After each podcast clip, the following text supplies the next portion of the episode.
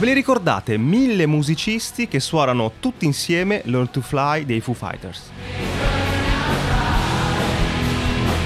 L'idea? Convincere la band americana a suonare in una città non proprio battuta da concerti internazionali, Cesena. Il video di questa pazzia ha fatto il giro del mondo e ha funzionato, perché i Foo Fighters, ovviamente, dopo una proposta del genere, hanno accettato. Ciao Cesena, sono Davide. Questo video? Ma che bello, che bellissimo, grazie mille. Stiamo arrivando, prometto.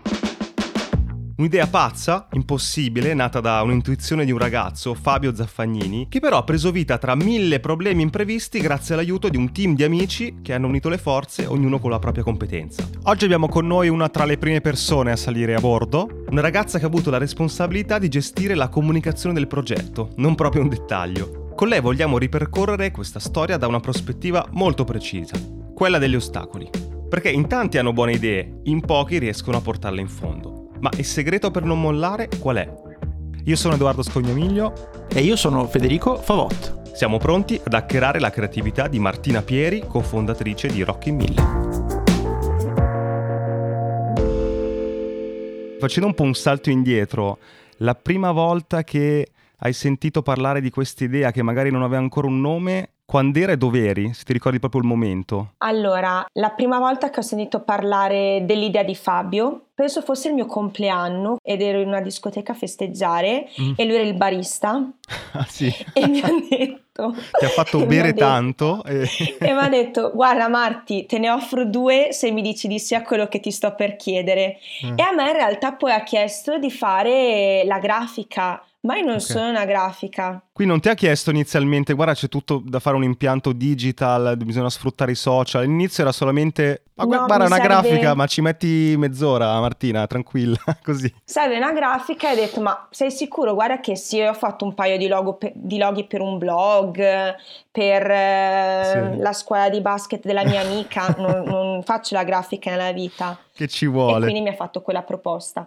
Gli ho detto di sì perché il progetto sembrava divertente. Ma non hai avuto dubbi? Cioè quando ti ha detto questa cosa, guarda, adesso mettiamo 1000 persone insieme, c'è la tua prima reazione, no? Cioè alla Renzi, no? First reaction shock, oppure è stata una cosa del tipo bellissimo, facciamolo subito? Bellissimo, facciamolo subito. Ah. Non mi sono minimamente posta il problema nell'incoscienza del momento. Cioè la cosa di cui mi sarei dovuta preoccupare era, ma come facciamo a trovare i soldi? Per comunque quel setup di minima che ne era necessario, come facciamo a trovare 1000 musicisti? Quelle erano le domande che mi sarei dovuta fare in quel momento. Però sotto vodka lemon non sono arrivate queste... Esatto, in quel momento non mi facevo domande di nessun tipo. Il giorno dopo probabilmente avrei dovuto. Poi quindi, insomma, passettino in avanti, quindi hai fatto questo logo? Oppure cosa è successo? Sì. Vabbè, abbiamo cominciato a conoscere un po' il resto, ho cominciato a conoscere il resto del team, poi con Fabio abbiamo pensato a ipotesi di naming, quindi sai, lì c'è stato tutto il passaggio del mettiamo il Foo Fighters nel nome dell'evento, sì, no, meglio di no perché magari ci vincola a livello anche legale. Lo facciamo in italiano e in inglese, dobbiamo parlare ai romagnoli alla fine noi, perché in quel momento il progetto era estremamente locale. Però, però alla fine sono pur sempre i Foo Fighters, il target, l'obiettivo finale è parlare a loro, diamogli un nome, sì, ma alla fine rock, insomma, però devono esserci 1000. Fabio ci teneva al fatto che comunque il 1000 ci fosse, il rock ci fosse, insomma, dopo lì è stata anche piuttosto facile. Ti ricordi uno dei nomi scartati? No, però mi ricordo gli esempi di logo. Sì. Ne avevamo fatto uno con tante chitarre affastellate, terribile, con tutti i pallini colorati diversi. Sai che fin qui è rassicurante questa storia, perché quando leggi manuali per fare una startup, no? Ti dicono il primo errore da non fare è questo, parti con il logo e poi fai business plan, tutte le altre cose importanti, però per come è andata, come dire, è rassicurante questa cosa qua. Ci sono tante cose che vanno contro ogni manuale nella nostra storia, però il punto è che in quel momento è importante quello che dici, perché in quel momento per noi da una parte c'è un'ambizione, un obiettivo molto alto, molto sfidante, molto difficile. ma non la vivevamo come un business, certo. Non c'era un obiettivo di monetizzazione, e quindi in quel momento probabilmente mente libera, nessuno ha pensato dovremmo prendere un manuale e adottare le regole di... Su questo punto volevo chiederti, a quel punto nel momento in cui stavate facendo il naming, la vostra strategia era già ne portiamo 1000, facciamo un video figo, diventa virale, lo sapranno i Foo Fighters, oppure era facciamo un video figo e lo mandiamo ai Foo Fighters? In quel momento era proviamole tutte, quindi okay. Era mandiamola ai Foo Fighters, quindi Fabio le ha tentate tutte per riuscire ad avere un indirizzo email, okay, del manager, un minimo, un contatto negli Stati Uniti per riuscire a raggiungerli e poter saltare la viralità e andare diretto a loro. Dall'altra parte però dovevamo avere anche il piano B, e il piano B era la viralità. Io torno a fare l'investigatore di problemi e sfighe. Allora, inizio, logo, naming, eccetera. Prossimo step che individui in questa storia di sfida da affrontare per andare avanti, qual è stata? Beh sì, fino adesso è stato anche tutto molto semplice, certo, fino al logo e al naming. Il problema è stato, e lì è poi quando ho cominciato a lavorare di più sulla parte di comunicazione social per quanto mi riguarda, quando abbiamo dovuto cominciare a raccogliere i musicisti, okay, e gli sponsor. Allora, noi avevamo fatto un crowdfunding, okay. Prima difficoltà riuscire a spiegare nel 2015 ai romagnoli che cos'è un crowdfunding. E lì è venuto in soccorso ancora la creatività, l'ironia, la simpatia di Fabio, che ha fatto un cartone animato in dialetto romagnolo per raccontare, per spiegare cos'è un crowdfunding, come funziona. Messo tour, chi sono tutti in sé contemporaneamente una canzone di Foo Fighters, a quei al parco ippodromo, a dire un video, e alla fine a comandare Foo Fighters si vuovni.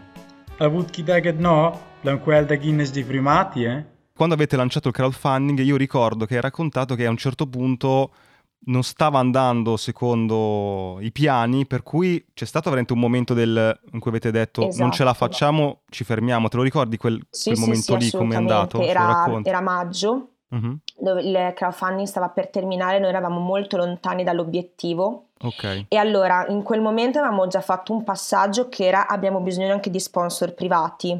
Dall'altra parte c'è stato comunque serve alimentare il crowdfunding, quindi dobbiamo procrastinarne la fine, il termine. Abbiamo chiesto a Fabio di fare un video dove chiedeva ai musicisti e a chi aveva già partecipato al crowdfunding di avere un altro pizzico di fiducia in noi. Te lo dico subito così non perdiamo tempo. Noi andiamo avanti, Rockin' Mill va avanti. Lo facciamo per una marea di motivi. Lo facciamo per te che hai donato anche solo €2 e Dio del rock ti benedica. Lo facciamo per i centinaia e centinaia di musicisti che si sono candidati inviandoci il loro provino, e c'è di tutto. Ci sono ragazzini di 10 anni, ci sono dei bluesmen ultra sessantenni, ci sono addirittura dei ragazzi che suonano con le dita amputate utilizzando delle protesi, dovete sentire come cazzo suonano. È un video semplice, adesso si parla di viralità, no? Però tecnicamente è un video semplice, un primo piano, credo, di Fabio, sì, ma lo ricordo, e ricordo che era così sentito, cioè si capiva la motivazione, la fatica che tutti voi avete messo in questo progetto, che è stato realmente efficace, perché ha convinto i restanti in qualche modo a rimboccarsi le maniche. Sì, poi in quel momento lì la difficoltà era essere carichi, è dare un messaggio di proattività, certo, di progresso, dove però stai anche chiedendo una mano, e la chiave per chiedere una mano che cerchiamo sempre di avere è quella di coinvolgere, quindi certo, lo stiamo chiedendo per il progetto, ma se tu sei parte di questo progetto è tuo interesse per primo rimboccarti le maniche. E andando avanti, quindi crowdfunding va in porto, sponsor, qualcosa ci portiamo a casa. Ok, da lì poi come vi siete mossi? Cioè iniziamo a organizzare? Esatto, lì i problemi grossi sono stati due, il setup audio, quindi il ce la faremo a farli suonare insieme e avere un risultato decente. Scusami, in quel caso, proprio perché non puoi averli fisicamente lì, che tipo di prove si fanno? Che cosa avete fatto per dire ok, si può fare? Noi abbiamo mandato attraverso un'app la traccia strumento per strumento, fatto dei tutorial sempre fatti dai nostri guru strumento per strumento, in modo che ognuno si potesse preparare a casa, quindi dovevano già sapere perfettamente la parte. Quando sono arrivati scaglionati e poi abbiamo fatto le prove scaglionate per ciascuno strumento. All'inizio le prime prove non sono andate benissimo, la prima prova insieme non è andata bene, alla fine è andata, però le prove le abbiamo fatte insieme, tutti gli strumenti insieme. Poteva non funzionare questa cosa, ci poteva uscire una roba... Ah sì, ma... Beh, che rischio, bellissimo. Sì, ma infatti scusami, il momento, perdonami se questa è una puntata sui problemi, poi parleremo anche chiaramente dei successi, però nel momento in cui la prima prova è andata male, vi siete guardati negli occhi e avete detto ma che cavolo abbiamo messo in piedi? Sì, in quel momento lì c'è stato il panico tra... la produzione, Fabio e tutti i professionisti che erano all'audio, perché quello era il loro banco di prova. Tra l'audio e il maestro hanno dato delle indicazioni ai musicisti per rivedere un po' la modalità, e poi hanno rifatto la prova e la seconda prova tutti insieme è andata bene. E lì c'è stato... il famoso momento delle batterie, è un ricordo penso indelebile per chiunque, è stato il momento in cui sono partite le batterie e abbiamo cominciato a vedere tutti che i batteristi che muovevano le braccia e le bacchette all'unisono e andavano perfettamente in sincro, e quindi era visivamente una danza. E lì anche per tutti gli altri musicisti è stato potentissimo, hanno capito che stava funzionando, che partiva, che ingranava. Senti, 1000 persone, anzi di più, tutte nello stesso posto. Cioè, immagino che dal punto di vista logistico non sia stato semplicissimo. Com'è andata da questo punto di vista? Ma allora, fino all'ultimo, lato mio di comunicazione... temavamo che ci fossero le famose defezioni, il classico che estate, luglio, sole della Madonna, cos'è che devo andare a fare? Devo andare a Cesena al mattino alle 7, svegliarmi per prendere la macchina, andare a Cesena, che magari a livello non succede un cavolo, non funziona niente, è tutta una cazzata, non c'è nessuno. Quindi certo, fino all'ultimo dire guardate che sta succedendo, se non vieni poi ti mangi le mani, e tant'è che oggi lo dico, mangiatevi le mani voi che non c'eravate. Pensa a quelli che non ci sono andati. E Martina, scusami, l'ultima cosa, poi andiamo avanti col racconto. Da quel giugno 2014 che era tipo facciamo un loghetto, vedrai che ce la caviamo con poco, poi piano piano voi avevate le vostre vite, i vostri lavori, quanto ogni volta, no, di più mese dopo mese, questo progetto, quanto tempo prendeva sempre nelle vostre vite? Cioè, come avete gestito poi tutto questo? Tra il 2014 e il 2015... a livello di tempo sì, è stata un po' una palla di neve che cresceva sempre di più, ma eravamo lontani dalla valanga, era ancora una palla di neve. Tu intanto cosa facevi in quel periodo? Era periodo, ho letto su LinkedIn, Accenture o no? Sì, in quel momento io lavoravo cioè doppia personalità, la mattina Accenture, la sera Rockin', cioè proprio due mondi, no? Com'era il tuo lavoro in Accenture? Ero consulente di digital marketing, in quel momento stavo lavorando in Fiat, e quindi avevo appena comprato casa a Milano e in Fiat in quel momento stavo facendo consulenza di performance marketing, quindi come avere più richieste di preventivi o di, come si chiama, il test drive, cose così. E brevemente, abbiamo tutti visto il video, bellissimo, perché probabilmente questa idea, questo evento col video sbagliato non sarebbe arrivato, no? Cioè, è stato un tassello molto importante, secondo me. Assolutamente. Dal punto di vista organizzativo, sia mi dicevi prima, di direzione degli musicisti, ma anche di riprese di questo evento, come è stato organizzato? Diciamo che c'era la squadra video, era stata organizzata come una squadra video che doveva portare un risultato quasi non concepito per il web. Anita aveva una visione di un video di qualità quasi televisiva, ma giustamente, perché altrimenti non... sarebbe passata solo l'idea magari, ma non sarebbe passata l'emozione. Sì, potevate bivio, lo facciamo con tante persone sparse con lo smartphone, un po' sì, reale, improvvisato, che, oppure ci mettiamo su un carico registico con anche della strumentazione, e avete scelto la seconda esatto, strada. Quindi c'erano, scusa, quante telecamere, cosa c'era intorno? C'era il crane, c'era il braccio, ok, il carrello nel mezzo, operatori, quanto saranno? Una decina di operatori. Diciamo che il video in quel momento non era un DQ, non era corollario. Bene, portiamo anche un paio di operatori per portarci a casa un po' di girato. Era l'obiettivo di quel giorno lì. Quel giorno lì non era un evento, era un set. Quindi l'avete registrata più volte la canzone? Assolutamente, sì. Mm-hmm. Ogni take era registrato. E finite le riprese, poi l'idea qual era? L'idea era quella di... poi c'è stato, vabbè, una grande corsa, magari di micro problemi, ce ne saranno stati tantissimi che magari non so perché sono rimasti un po' all'interno della squadra video. Quello che sicuramente so che è stato portato all'attenzione di tutti, soprattutto alla mia attenzione, era quello delle tempistiche di realizzazione del video. Certo. Perché c'è stato l'evento, dopo l'evento tutti erano in uno stato estatico, c'era attenzione, se ne parlava un po' ancora in una dimensione molto locale, ma se ne parlava tanto, però non avevamo ancora il video pronto. Certo. E la squadra video ci stava mettendo il suo tempo, perché immaginatevi quanto tempo possa occorrere per così tanto girato tra operatori e tanti take. Il materiale, insomma, era tanto e serviva il suo tempo per montarlo, certo, nel modo migliore, e quindi c'è stata una grande fretta, quindi si sono chiusi qua in modalità bunker per giorni finché non hanno fatto uscire il video. Ciao, interrompiamo la puntata per ricordarti che se vuoi puoi sostenere Hacking Creativity cliccando sul link Buy Me a Coffee che trovi in descrizione. Puoi scegliere tra una donazione e una tantum, 3 livelli di abbonamento con tante cose in cambio e gli extra che sono delle consulenze uno a uno con noi. Ma lo so cosa stai pensando, perché dovrei farlo?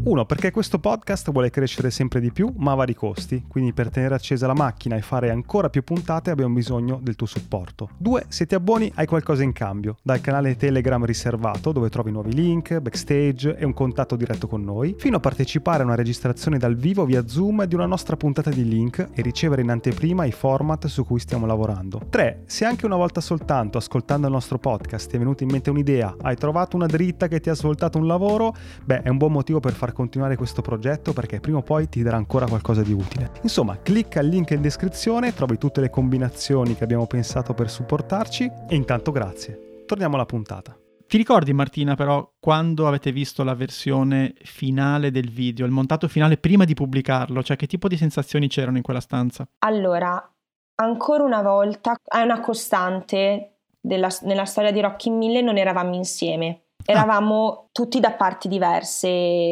non solo della città ma d'Italia, quindi non eravamo in una stanza insieme. Ok. Mi ricordo allora Fabio ci ha detto che ha pianto, lui l'ha visto con Anita e Fabio, vabbè, si è emozionato. Cisco, il nostro responsabile audio del dipartimento sound, mi ha scritto: dimmi quanto ti serve per spingere questo con dell'ADV sui social, dimmi quanto vuoi, questa è la mia carta di credito. E io tipo ho messo 100 euro, cioè quanto posso tirare giù?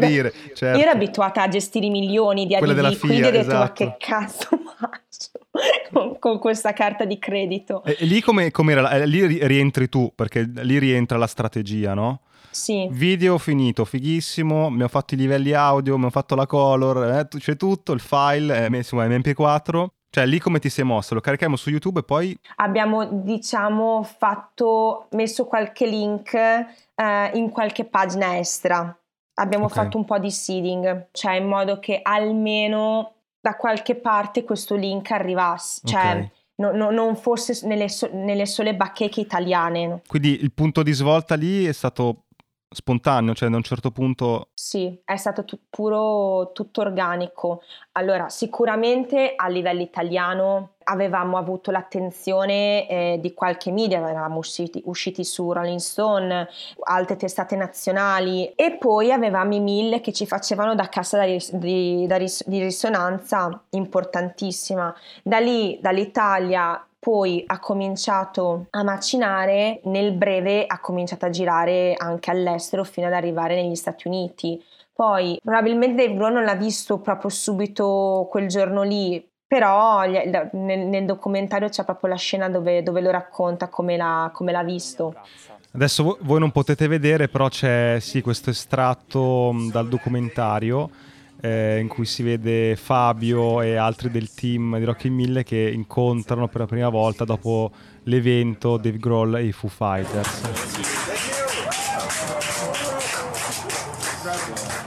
Dave Grohl, appena entro, mi riconosce immediatamente, è già una cosa incredibile, e mi chiama Fabio, si alza, mi viene incontro e mi abbraccia.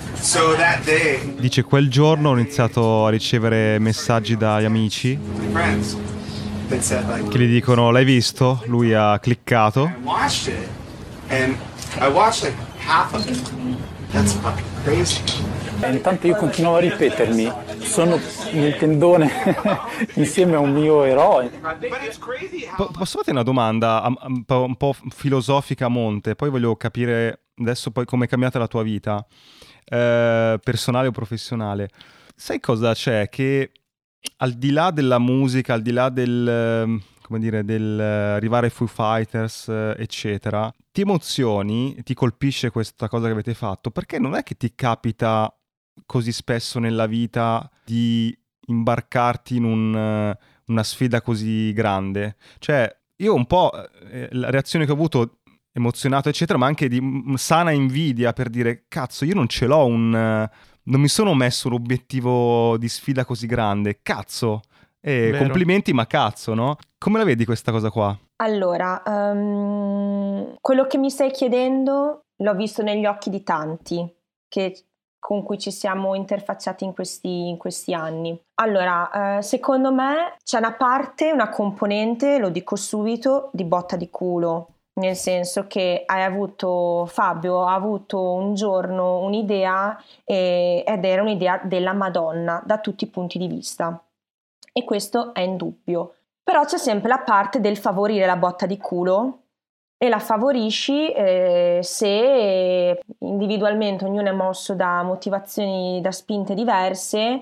Posso dire che Fabio in primis è sempre stato una persona che vive appassionatamente, ha delle passioni, le alimenta e ha sempre cercato di svilupparle, e tant'è che Rockin' Mill non è la prima delle sue idee o uno dei suoi primi tentativi. Scusa, ma lui era geologo, no? Nella vita sì, è geologo. Era andato con lo zainetto, mi ricordo, di Street View per mappare i percorsi, i sentieri di montagna. C'è una roba, ho visto un video, uno zaino pesantissimo, anche lì una roba, e dici ma chi te lo fa fare? Ma alla fine ognuno dovrebbe avere nella propria vita ogni tanto una sfida di questo tipo, secondo te? No. Okay. Non necessariamente, no, non credo. Penso che sia una possibilità che ognuno si può dare, magari anche in un certo momento della propria vita, però non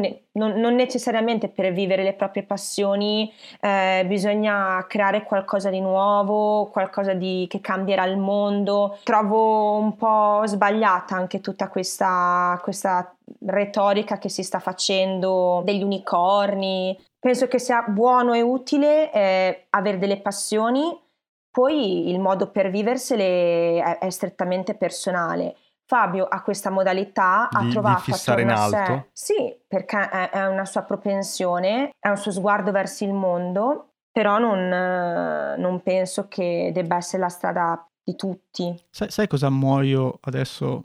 La voglia di sapere qual è stato il momento preciso nel quale Fabio ha avuto questa idea. Era in macchina e ha pensato che gli sarebbe piaciuto tantissimo avere i Foo Fighters suonare a Cesena.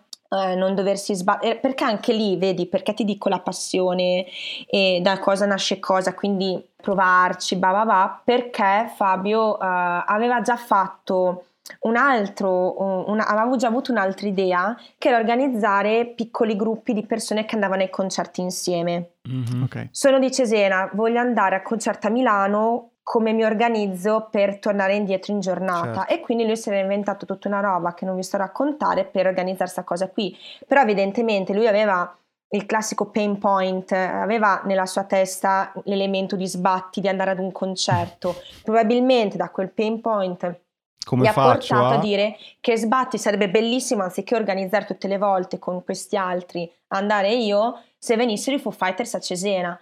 Aveva visto il film di Jake Black, School of Rock, dove diceva se fai una cosa falla in 1000. Aveva letto questa cosa di Maometto e la montagna, probabilmente. Alla fine come spesso dite anche voi, qua vi cito, unire i punti. Sì, ma anche non vergognarsi delle... perché questa idea sembra una battuta. Cioè, uh-huh, io mi immagino quel momento di lui in macchina che gli viene in mente questa cosa, lì, sliding doors, è che bella cazzata, no? Metto la freccia e vado avanti. Invece dobbiamo essere anche bravi, secondo me, a cogliere queste pazzie che ci vengono in mente, che sembrano battute, sembrano scontate, impossibili, eccetera, e magari, ecco, non buttarsi a capofitto per forza, ma tenere lì un po' al caldo, che magari c'è qualcosa di interessante su tra l'altro lavorare. c'è un'app Evernote che per questo è fantastica. Culo, va.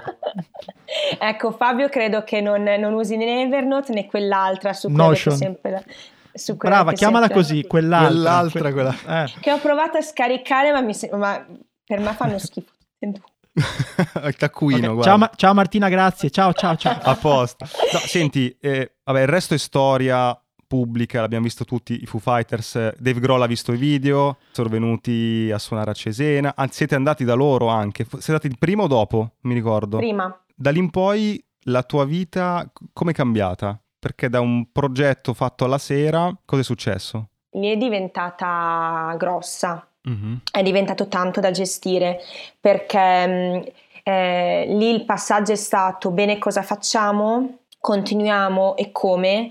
La direzione che Fabio ha voluto dare è stata quella di non legarci a chiamare un altro musicista, un altro gruppo, un'altra band, ma portare i 1000 al centro del progetto, e quindi fare un concerto organizzato, suonato da 1000 musicisti. E quindi lì si trattava di produrre un concerto che è un concerto di dimensioni importanti, con la band quindi anche più grande del mondo, importante. Ma scusa, ma poi da lì è diventata una società?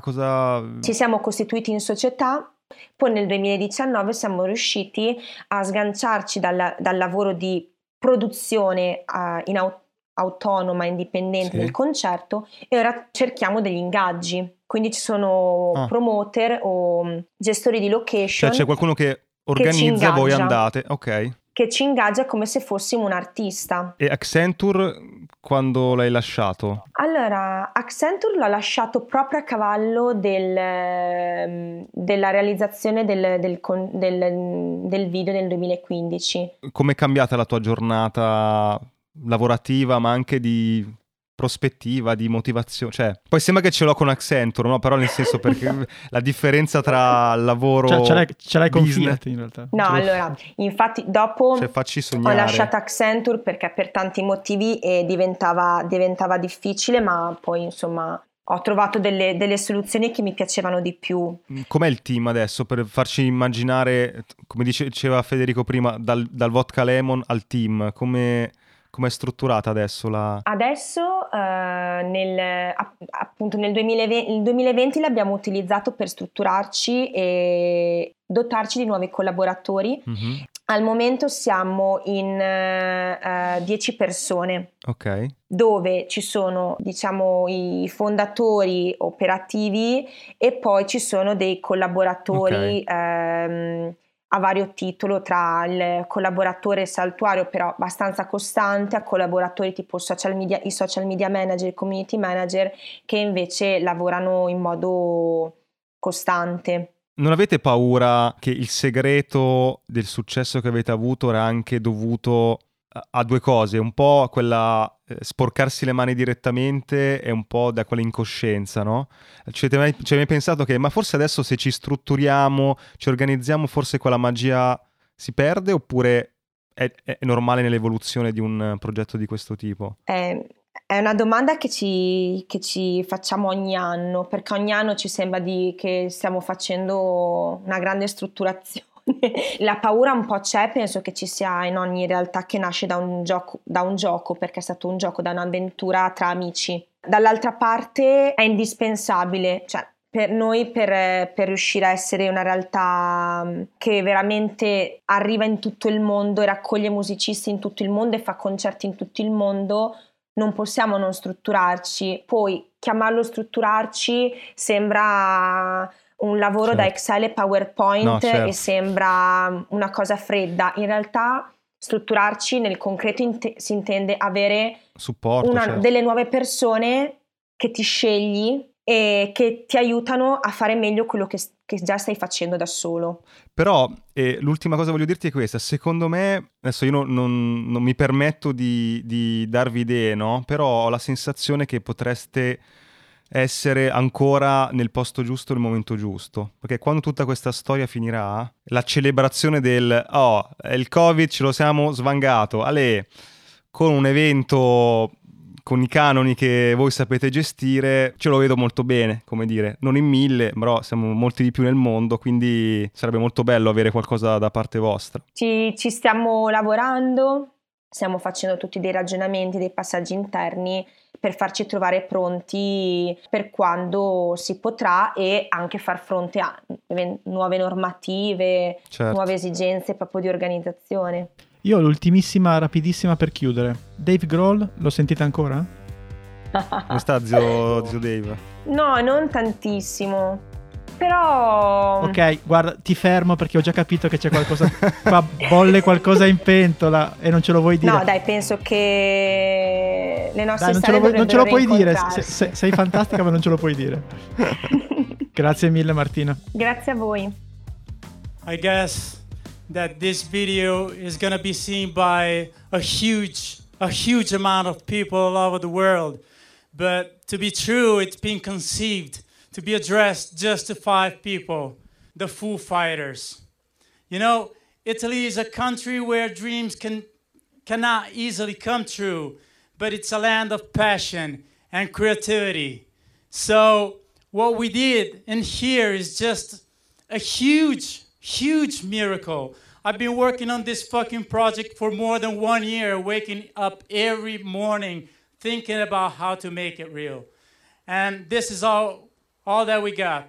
1,000 people, 1,000 rockers that came from all over the nation at their own expenses.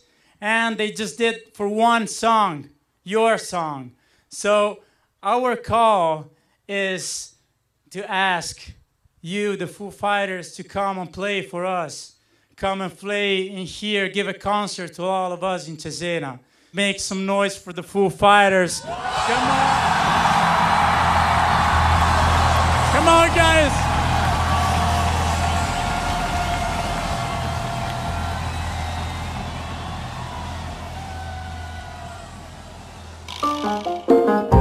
La puntata è finita e adesso cosa puoi fare? Beh, 2 cose. 1, iscriverti ai nostri appunti. Trovi il link in descrizione per ricevere la nostra newsletter con tutti i link di cui abbiamo parlato, belli ordinati, così puoi leggerli in tranquillità e approfondirli. E 2, puoi fare un giro sul nostro canale di Buy Me a Coffee. Se vuoi sostenere il nostro podcast trovi tante modalità, dall'abbonamento alla donazione one shot, agli extra. Quindi clicca il link, valuta se c'è qualcosa che ti interessa e intanto grazie per il tuo supporto.